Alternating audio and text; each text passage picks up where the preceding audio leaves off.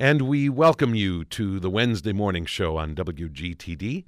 I'm Gregory Berg. We're going to have an exciting program for you today in two parts. A little later in the hour, you're going to be meeting one of the women who comprise the uh, marvelous a cappella vocal quartet Women of the World. They very nearly represent the four corners of the world, and they're going to be coming to Carthage to perform in Siebert Chapel on Thursday evening. You'll hear from one of their members uh, in part two of today's program. In part one, I am so excited uh, that we can talk about a marvelous play that is about to open at Carthage uh, in Wartburg Auditorium. Performances this weekend and the following weekend. It's called A Doll's House, Part Two.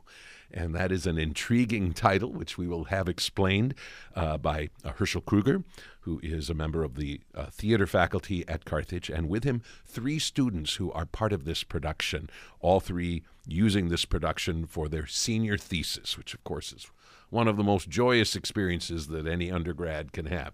But actually, in this case, it really sounds like a great way to fulfill uh, the senior thesis requirement. We have Lydia Hassel, who portrays the uh, central character of Nora. Uh, Giovanni Bahena is Torvald, and uh, uh Latora Latora Lazat is the costume designer for this production. And we welcome all four of you to the morning show. Thanks for Greg. Thanks for having us, Greg. Great to have you here. So, Professor Kruger, uh, let's get from you uh, a word of explanation about this intriguing title, "A Doll's House, Part Two. Of course, that title will seem familiar to people who have even a passing acquaintance with the great works of theater. Uh, explain what this uh, intriguing play is. Well, a part two is, um, of course, written by a different playwright. Uh, it's Lucas Hnath. Um, Henrik Ibsen wrote A Doll's House in 1879, and it, it caused shockwaves and riots in some cities. It created the free theater movement across Europe because at the end of the play, Nora leaves her husband and her children, and the final stage directions on the door is the door closes, the door slams shut. And now it's 15 years later, as um, Lucas Hnath has imagined it, and Nora has returned home, a, a changed woman. And uh, Anne Marie is the uh, the nanny who had raised her and has also raised her children in her absence, and she's come back um, to close up some matters. And I, I don't want to, to give anything away, but it's it's 15 years later, and of course, over 15 years, everyone has changed a lot. Um, but what hasn't been reckoned with is um, why she left and uh, the the fractured relationship between her and Torvald. Hmm. Say a word about, although even in that brief description or summary, mm-hmm. you've already sort of grazed the, the answer to this question what made Ibsen's play A Doll's House so tremendously shocking and controversial in its day?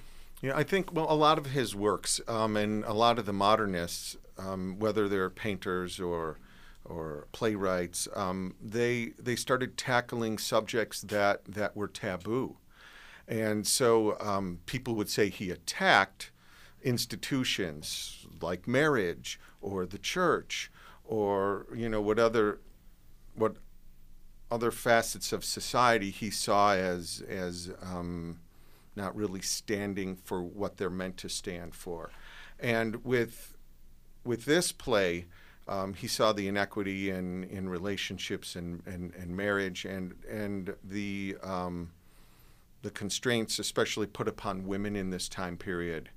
Um, Nora felt like she was a, a doll who went from her father then to Torvald. Mm-hmm. And she and women at that time they had no rights.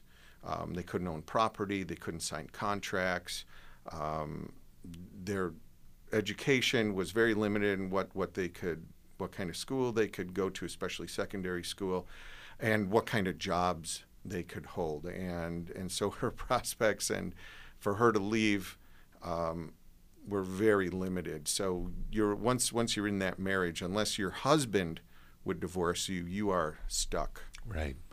So I guess the heart of the matter with that first play is that uh, the way Ibsen portrays this, Nora is not a monster for walking out on no. her, her, her, marriage and her family. She is a at least relatively sympathetic figure and for at least a wide swath of the public at that time, that would have been kind of a shocking see Yeah, the- to see so openly portrayed. Yes, it was. Um, it was very shocking, and she was seen as a villain. And and um, our dramaturge had pulled together some different um, reviews over the years where a Doll's House first started playing in other countries, and um, it was still very shocking and not not well received. But Nora was uh, a hero. She was courageous. She saved her husband's life he was he was sick and um, her father was going to sign for a loan. This is from a doll's house part one and how everything happened.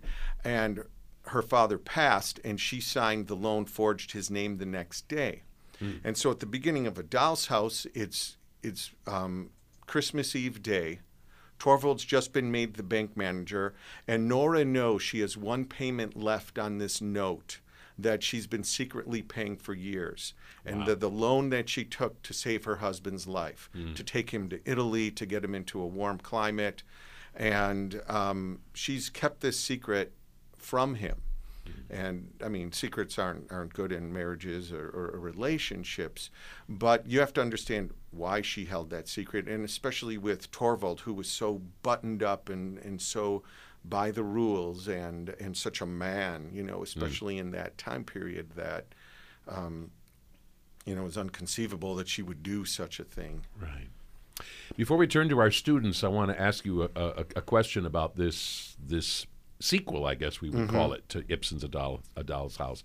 Um, first of all, when was this written, and how closely does its writing style reflect Ibsen's original? I mean, if if we were going to watch both of these plays back to back in one evening, which would be a lot of theater in one Yeah. sitting, would it feel like, in in a sense, would it feel like one play, or does this contemporary playwright, in a sense, uh, write more in his own language than rather than that of Ibsen? Yeah, he writes more in his own language. Um, uh, contemporary uh, translations of, of A Doll's House have, have become a little less formal, but they're they're still a little more more formal. And um, Lucas Hnath is um, uh, really works to cap- capture the essence of speech. So there's there's some fragmented language and overlapping, and there's all these ellipses that he puts in, and so each character has to figure out what am I doing during this ellipse. And sometimes he'll have three or four, or he'll have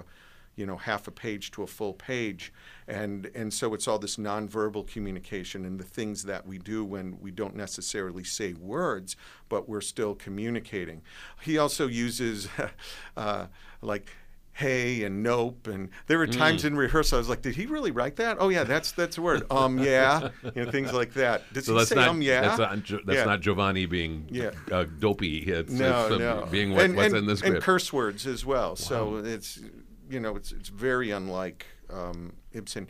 The flavor of it, though, the the the power and the dynamics of the relationships are just as clearly written and vivid, as well as the design and the the time period.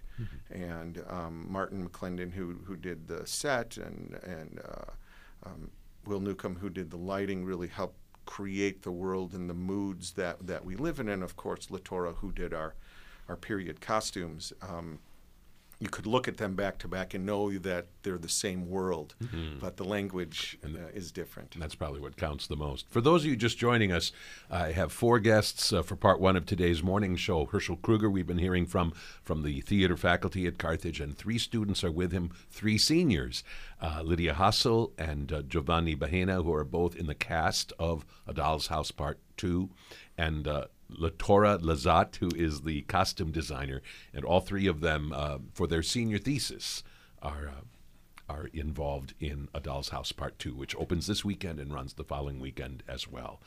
So um, I'm curious, uh, I guess, from all of you, I think particularly from the two actors, uh, what was your acquaintance with this Ibsen original and with this sequel to it before you even began working on this? And what, what sorts of uh, sense of anticipation and or intimidation did you feel as you began this project? Oh, well, my first um, interaction with the original play was in my Acting 2 class, where we actually did scenes from it, and I played Nora at one point. Um, but that was a very, you know, preliminary, basic reading of the script. Um, and then later on, my sophomore year, I did a research paper on Ibsen. So I reread it for that purpose. And then I reread it again for this role, which of course is an enormous undertaking because Nora is just such an influential character, not only in the theater world, but the uh, feminine world. You know, she is a big role model for women at the time because her breakthrough was just incredible. Right, and probably something that a lot of women longed for, but uh, uh, most women, uh, for one reason or another, either could not bring themselves to make that move, or or it was simply impossible for them. But Nora manages to do what is, in a sense, seemingly impossible. Yes. so you call her a, a, hero as well, in a sense. It sounds like sounds like you have a real affinity for her, or appreciation for who she was. Yes, I do. And that's definitely something as an actor you have to do. You have to be able to fight for your character, even if, you know, they're not the most um, morally correct person. But I agree with a lot of what Nora says, especially about marriage and that, you know, a woman doesn't have to get married. She can have a career. She can choose to have children or she can choose to not have children. I think the idea is that women should have the same rights as men.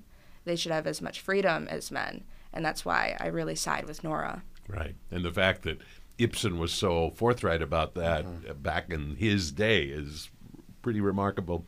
How about you, uh, Giovanni Bahena? You play Torvald, who is uh, Nora's husband. My first introductions have all been through classes and some uh, light sort of studying and reading, and it wasn't until it was announced that I really went through in depth. And I watched different performances, and I reread through the script, and then I read through the script that was available. And it first it read as a really dark sequel. I was like, oh, this is very emotional. And then I saw clips from the production and interviews with Lucas Hnath, and I realized, oh, there's a lot more room for comedy and levity in this production as well. And then the thing that really stuck out to me in both productions is what Nora how Nora talks about different relationships. Hmm. And I what led me to my research is I was listening to a podcast with a psychoanalyst, Esther Perel, and she has a sort of radical view on love, relationships, and affairs, which isn't really what the show itself is about, but is a big topic that Nora brings up in uh, one of her opening scenes. Um, and so what I realized in doing research is that the reason Nora left was because she wasn't treated as an intellectual equal. There was not a lot of intellectual or emotional freedom in um, their relationship. So it was really interesting uh, to look into how this um, one uh, sort of life coach is telling people how to have a good relationship, how to bring um, a new life force to a relationship, and how it is presented in how this other relationship is presented with that lack of life life force. So one of the things that it's been really fun working on is mending the old relationship and possibly finding a new one in this second part. But I shan't say whether or not we did or didn't. That's right. We will leave that for, our, for the audience to to experience. Um, one of the things I talked about with uh, Professor Kruger, is you all heard, of course, was uh, the matter of language and the fact that the sequel to Ibsen's original play uh, is written in uh, fairly contemporary language, certainly contemporary compared to Ibsen. What is that like for you as actors? And then, um, Latora, I'm about to ask you kind of the same question in terms of the role that costumes play in placing us in this time, in this period, given that it sounds like the language could potentially kind of take us out of the period that this play is set. What kind of challenge has that been for you as as actors uh, in terms of dwelling in one period but having language that is from another? Has that felt strange? I actually didn't find it as a challenge, interestingly enough. Um, some the script is just so carefully written. Lucas Hnath is just an incredible playwright. He really pays attention to each word that he puts in the play. And even at the beginning of the script, there is um, like a rule book of how to read the script because mm. there is ellipses where those are pauses, but they should there should be action in these pauses. And there's slashes where characters can cut off another character. Um, and it really helps to build the forward momentum that you don't even really have to think about how this isn't how they used to talk because it just feels so natural the mm. way that it's written. Okay. Um, and there's a lot of alliteration that we have played with and just different um, literary techniques that Lucas Hnath has um, used in his writing that we have paid attention attention to to make our acting more specific. Wow. That your experience also, uh, Giovanni? Yeah, it it's been really easy actually working with um, the language of this script because it's so similar to natural speech. It's written in such a way that it truthfully just rolls um, off of the tongue. It sits in the body, and it, it's written in such a way that uh, it doesn't take a lot of work to get to the emotional truth of it hmm. because Hnath did a really good job of writing the emotional truth on the page. That it's just a little bit of tweaking per performance, really. Right. Yeah. So that good. I was just going to say structurally. Also, he has a few other things where he has short lines, and then he has spaces between the lines, and and a lot of times he doesn't put in punctuation. Hmm. And even though it's a question, well, what is our choice? Are we going to make it a statement or a question? And then there's no punctuation, but the line is like, "What do you think about this?" You know, little better than that. But one of the things we have found in that we saw in the Broadway production is that the language also informs the physicality of each of the characters. So the characters don't always have to sit up exactly straight, even though they're corseted, and for the women and the men, uh, you know, Giovanni is, is pretty buttoned up, and he, he wears you know this beautiful costume that Latora designed in a cravat and this this frock coat, and he's very professional. But the language lends itself for them to to be a little more relaxed at times on stage, and for them to to kind of slump a little, or um, you know, not always be this you know in this rigid period. Hmm.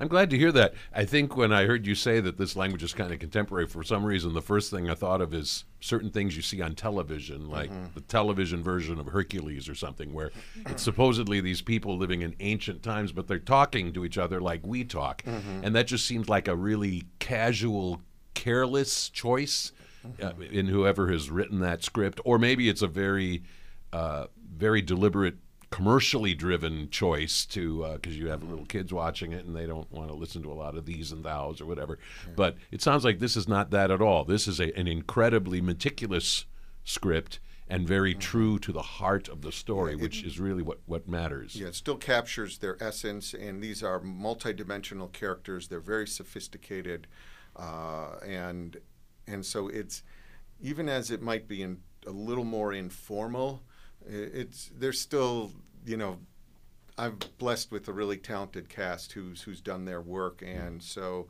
um, the the language is still is still pretty challenging. Right. But, but that speaks to to their development and training over over the years and the experience they bring in. So very good.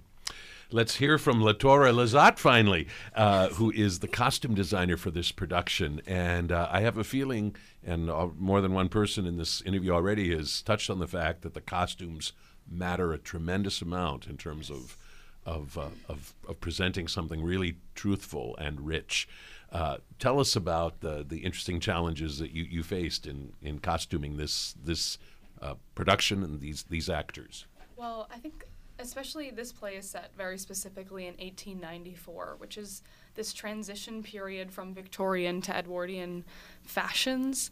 And mm. it's a lot harder to try and peg this exact moment and what these characters are wearing because all of the styles of that day are all changing. Mm. So it's not the same as knowing the 20s have the flapper girls and all the beautiful glitzy dresses. This is sort of like we're transitioning from bustle period into no bustle. Mm. So, so a given person living at this time might have worn this or might have worn that. Correct. It's hard to say. Yes. So I think the next focus was going in and looking at the characters and who they are, and the script helps a lot to place these people in this somewhat modern terms of speech in a way to help connect to the audience better.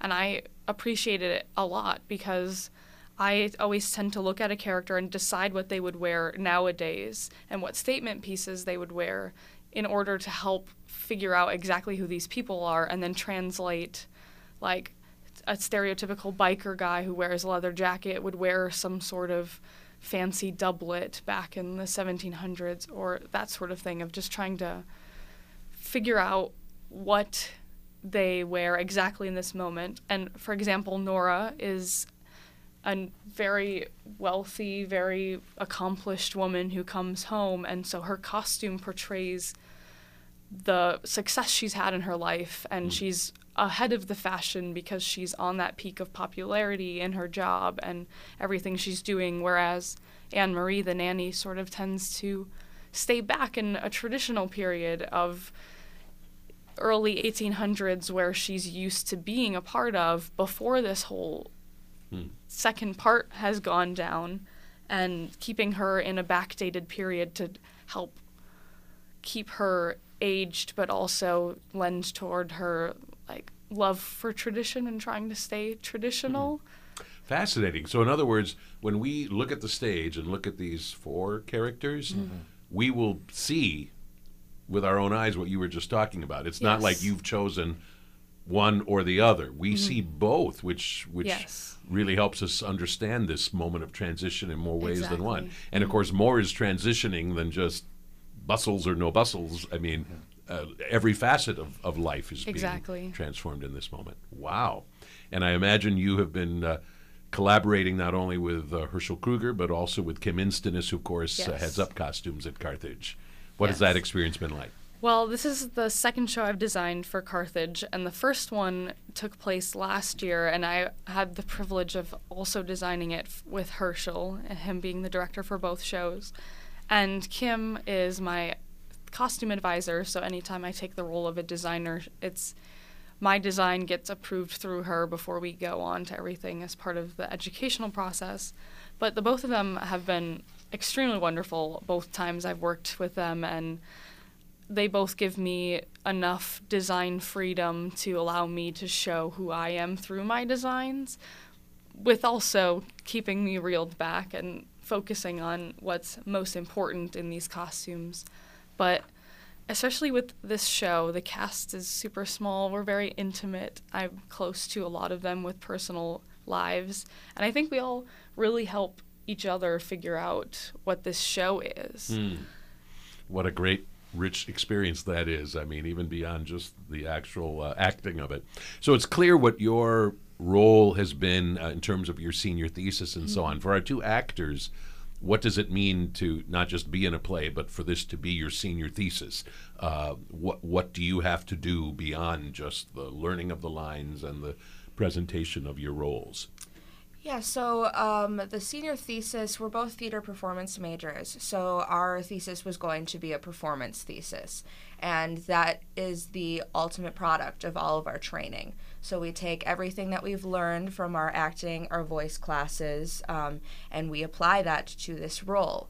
We also apply our script analysis um, techniques because we go through the script and figure out what the playwright is saying. We figure out our characters' objectives, our tactics, our actions, how we're going to affect our scene partners. And we also do the research portion of it. So this play, in a way, was easy to do research for since there is a part one. right. Um, but and that will culminate in a research paper where we will do a character analysis of our character and then um, uh, sh- share our research of the period and um, the topics of the play. Excellent. Anything to add, Giovanni? That sounds like a nice long list. I mean, it's been really fun doing a lot of research. I've focused mine um, starting with love and relationships, again, with the work of Esther Perel, but I've also dabbled in some research with Judith Butler's uh, gender as a performance theory and to see how Torvald is putting on his own sort of character with Nora and thus expecting her to put on a character based off of uh, what is expected of him as a man, as um, as a husband, as a, a very stand-up lawyer and then manager of a banker. So it's been really fun to um, dive into these uh, sort of broad and uh, intense topics and apply them to this production. Yeah, it sounds amazing. And w- what a thrilling opportunity for us to uh, revisit these memorable characters in this context of this intriguing sequel. And what a curious thing that this doesn't happen more. I suppose it is intimidating for a potential playwright to take a masterpiece and then be, in a sense, audacious enough and daring enough to craft a sequel to it. And yet it seems like uh, the kind of opportunity that I should think a lot of playwrights would find irresistible. But we yeah, don't see I mean, this there's much. there's material out there, and you see, you know, the sequels to movies that are, are done, and the remake of movies, and and the adaptation of novels, etc. So, um, it's not that it's that original of a thought. It's it's just uh, original to think about. I'm going to write the ending to A Doll's House Part Two, and maybe down the road somebody will do that with barry Child or something like that. So uh, we'll we'll wait and see. Wow. One one of the things I wanted to bring up, um, we were talking about the a- the actor's work and and what goes into the thesis. Latora's being a little humble about the amount of work that goes into her costumes, because there isn't a strip mall in Kenosha that's like the Doll's House Part Two store, and we could run in and like I need a size twelve, and I need you know I mm. need I have a big man for Torvald. He's probably a fifty long, and you just so they're building all of these costumes from scratch. So mm. so designing the costumes, the renderings, all the measurements, then going out and finding the fabrics and and even finding decent fabric stores in in Kenosha. So they're in the, they've made a few trips to Chicago and sure.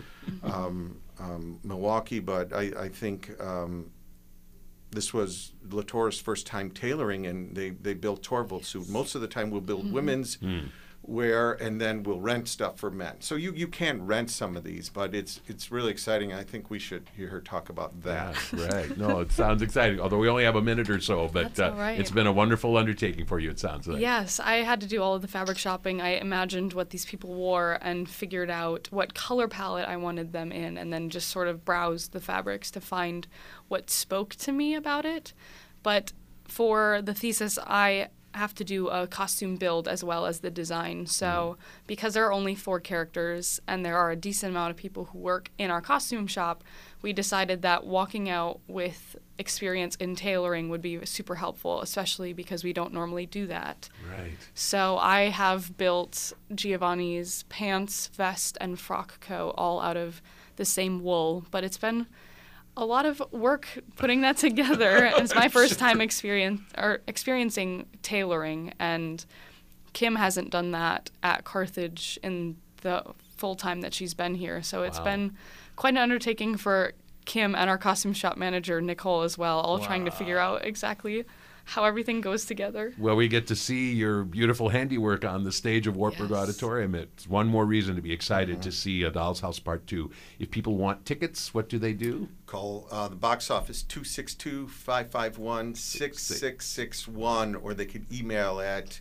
the Ensemble and Events Office, OEE at carthage.edu, Office of Ensemble and Events, 262-551-6661. Fantastic. Herschel Kruger from the theater faculty, Lydia Hassel, Giovanni Bahena, uh, La- Latora Lazot, all involved in A Doll's House Part 2. Thank you so much for being a part of the morning show today. Thanks, Greg. you. Thank you. In part two of today's morning show, we're going to preview for you what promises to be an exciting and unique concert happening Thursday evening, October 3rd, 7:30 p.m. at Siebert Chapel on the campus of Carthage College. An all-female international a cappella quartet called Women of the World, who perform original and traditional folk music in 28 languages.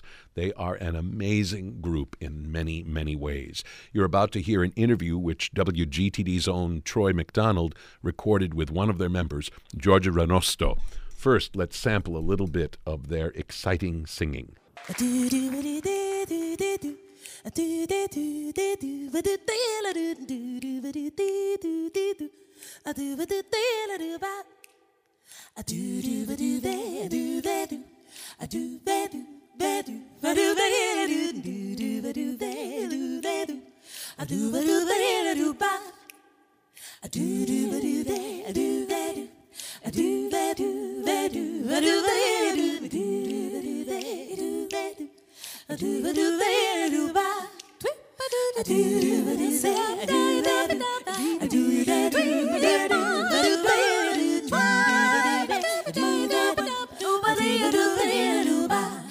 Let's go walking, walking down the street, walking, walking down the street. That's Women of the World, who performed Thursday night at Carthage College.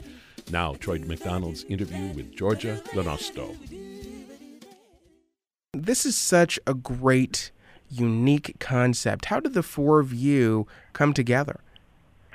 Well, we all met at Berklee College of Music uh, in Boston, Massachusetts, um, about uh, 10, 12 years ago. We were all in school together at different times.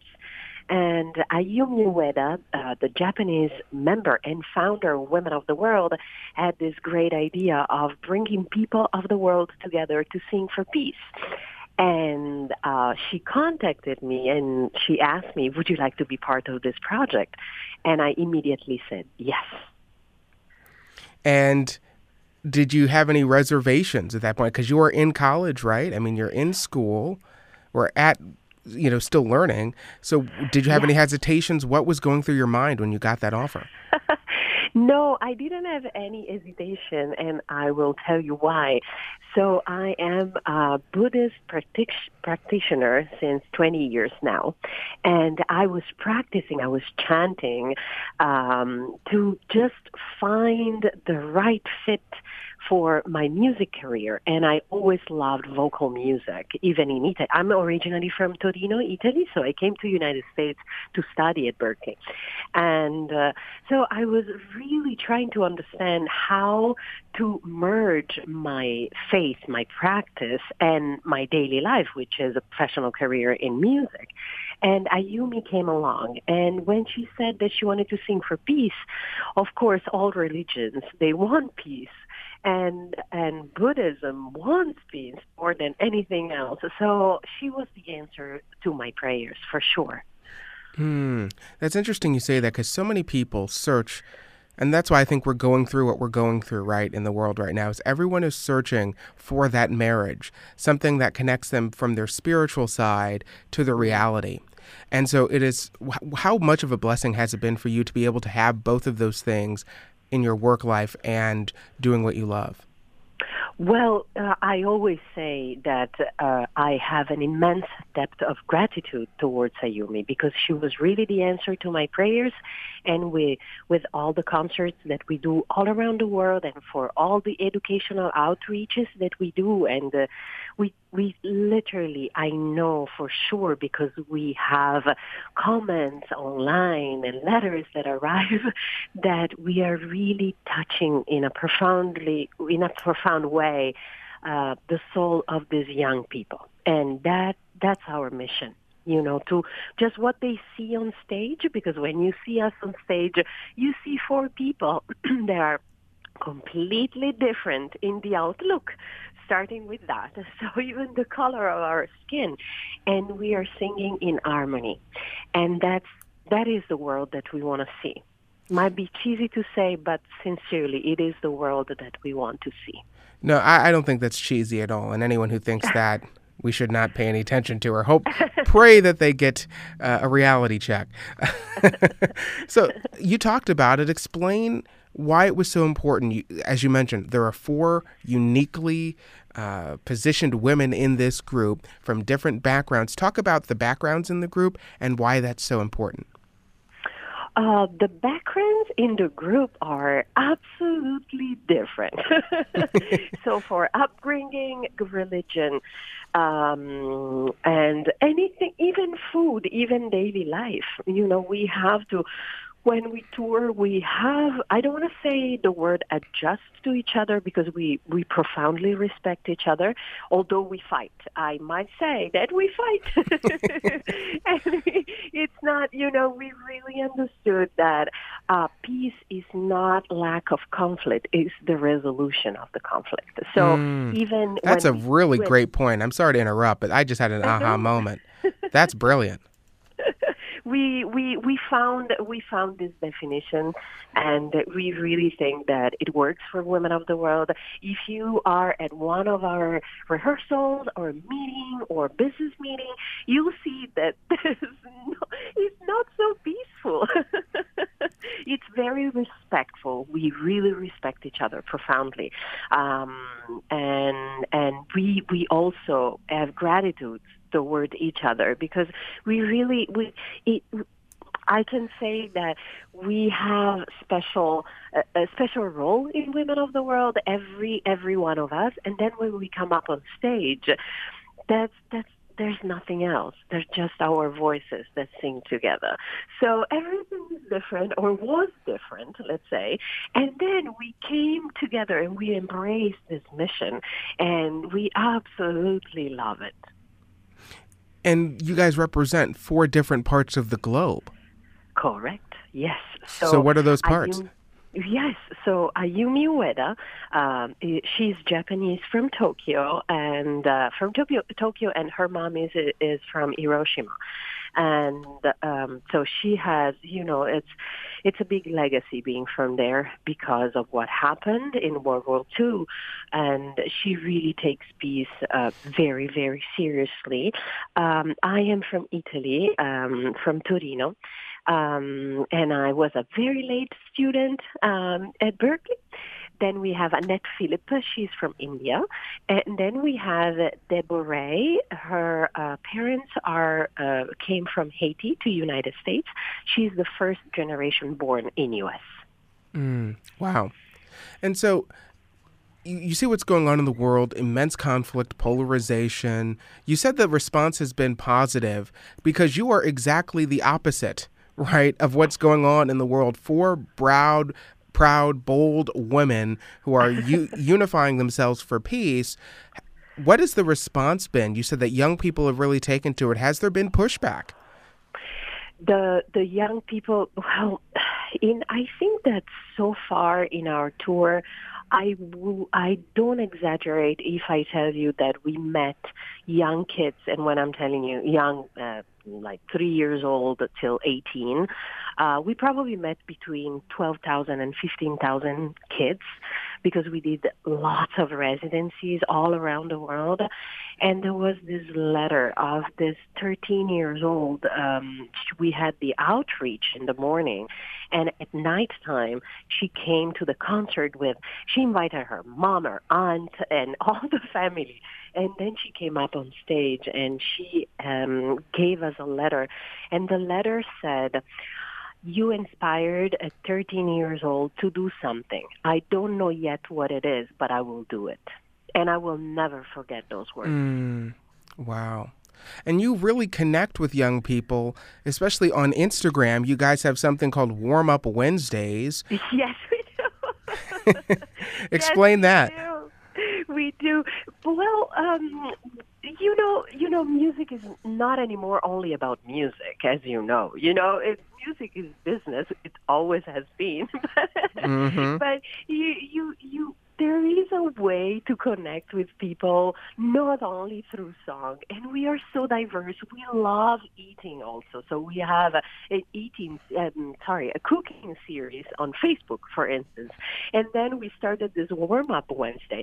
So we realized that people around the world, they really need some some, some, some inspiration even to understand what to do when they practice. So we just started that as um, as a little I don't want to say a, a joke, but you know, said, well, this is what we do when we practice, and people really connect to the daily life of an artist. So if you if you go uh, expose what you do in your daily life, they're even more interested. and and then people just loved it. So we are continuing the series, and we'll see. I, if you if you saw some of our posts, we are not always serious, and we make mistakes. We we are not perfect at all, and warm up Wednesdays is just something that people starting to love, and they are telling us we. I'm including this in my routine, so. we are extremely happy that that is going very well. Women of the World Music on Instagram. That's their uh, their tag name. Handle. Handle, Yeah. yeah. So you can go fo- follow that. I should know that I'm 27. I have Instagram. I, I just never call it a handle. But you're right, it is called a handle. Um, what usually unfolds at your concerts? How does it take place? We usually uh, start with uh, a wide array of music from our countries. Um, so we showcase um, our, you know, uh, some songs from our country. We do also audience participation. We love to do audience participation. Usually audiences, they sing with us Konnakol, which is the rhythmic solfege, in the Indian rhythmic solfege. Uh, we demonstrate, they sing back. Um, then we we sometimes do a French song where they can harmonize with us. We sometimes do an improvisation. Um, we can we also finish with some um, African songs. Uh, Africa is a big continent, so I don't want to reveal too much. But um, at the end of the concert, you usually dance with us, and then we close with a prayer that we teach. So as a you know, as a gratitude towards the space, the people, and the universe. Absolutely incredible. There's going to be local students participating. You are performing this Thursday night, October 3rd, 7:30 at the Siebert Chapel at Carthage. So, you have traveled, you mentioned earlier in the interview that you travel all around the world performing for, you know, at colleges for young people. What is it like living on the road traveling all over the world? Well, uh, it is beautiful, uh, and it is very tiring at the same time. When you have a wake-up call around 5 or 6 a.m., and then you have to have breakfast very fast, and then you have to take your car and bring it to the airport and jump on two planes and take another car and do sound check at 3.30 four hours away from where you were at 6 a.m. It can be extremely tiring. The reward is that, uh, of course, we meet such wonderful people and we had like incredible experiences all around the world. In Asia, for instance, it's like the place where they treat you like princess, and it's such a it's beautiful. When you go there, people bring you flowers and sweets and presents on top of the ticket that they they buy to you know to come to the concert. And in Germany, we had some incredible audience participation, some incredible food. We really foodies, like we love to eat. so for us, like after the concert, to hang out with the people and eat and and greet them and it's it's really really really a pleasure. It is very tiring. We tour next year. It will be crazy crazy. So we even we will be on a tour bus for two and a half months. We will go to europe for a month. We'll go back to japan for three weeks. And then we start this big collaboration with a group that is called take six Oh, yeah. the Huge group. does right yes i don't know if your audience know about take six take six but if they don't know they They better learn. check it out they are 10 times mm, grammy winning folks and they are an incredible group with 30 plus year of legacy in the in the vocal performance and we are going to do a double bill. So it will be a very like it's a big year for women of the world. It will be beautiful and tiring at the same time. So let's talk about how you create the vocal arrangements because I was watching uh, some of your stuff on, on YouTube and on your website, and these are very intricate, very, I'd say, difficult things to perform, especially. yes Uh, I mean, that's the right word I mean, and let's be honest. I mean, you have audience participation, but not everyone can sing. Okay, not everyone can do it. So how do you build your arrangements and then find a place for people to even jump in and participate? Well, we got inspired uh, um, from a very incredible from an incredible artist that we adore and uh, sometimes we were doing audience participation in a very low level like meaning two notes or some claps. And then she told us never underestimate the people that you have in front of you. They will be able to do it. So, you know, we came up with other things and complicated things, and people just left us in awe. we were Wow. like, wow, what's going on? So sometimes we, we make a joke, like, can we bring you with us on tour because you are singing so beautifully? So never underestimate the people in front of you, and actually they can sing, they can clap, they can, they have rhythm inside of them. Sometimes you have just to look for it, just hidden somewhere, but, but it is there. And the music that we perform, there are different levels. Not all the music is difficult. Some of the music is really extremely difficult. The most difficult thing that we do, uh, in our opinion, is that we touch so many styles and, and, and languages. Right now we sing in 37 languages. Our repertoire spans in 37 languages. So it is it is so difficult to grasp the right um, nuances, even with the vocal technique and with the right words, and the pronunciation. And so that's the most difficult thing that we do because you switch. You literally switch your technique. Your vocal folds needs to fit in a different way. Your resonance in your skull needs to be in a different way. It's it's that is the most difficult part. We're coming to a close here for this, but I wanted to ask you one last question. If you could go back and tell the Giorgia who is just starting out in Women of Music, um, Women of the World, if you could tell her anything, what would you say to her? Never give up. It's it is what I say to myself every day. Never give up. Never give up and always look up. Never look down. I know exactly where I want to go with Women of the World, and I really will try to achieve all my dreams and all my goals. Absolutely incredible. Thank you so much. Giorgia Renosto, a part of the wonderful quartet Women of the World performing this Thursday, October 3rd at 7:30 at Siebert Chapel at Carthage. Thank you so much for joining us. Thank you so much. Have a wonderful day, everybody. That was WGTD's own Troy McDonald, and I thank him for that interview with Giorgia Renosto. If you would like information about purchasing tickets for Thursday night's concert by Women of the World, you can go to www.carthage.edu slash tickets, or you can call the box office, and their phone number is 262-551-6661. 262-551-6661. They are open between noon and 5. And again, Women of the World perform this Thursday evening. And this is a song of celebration from Kenya called Mwana.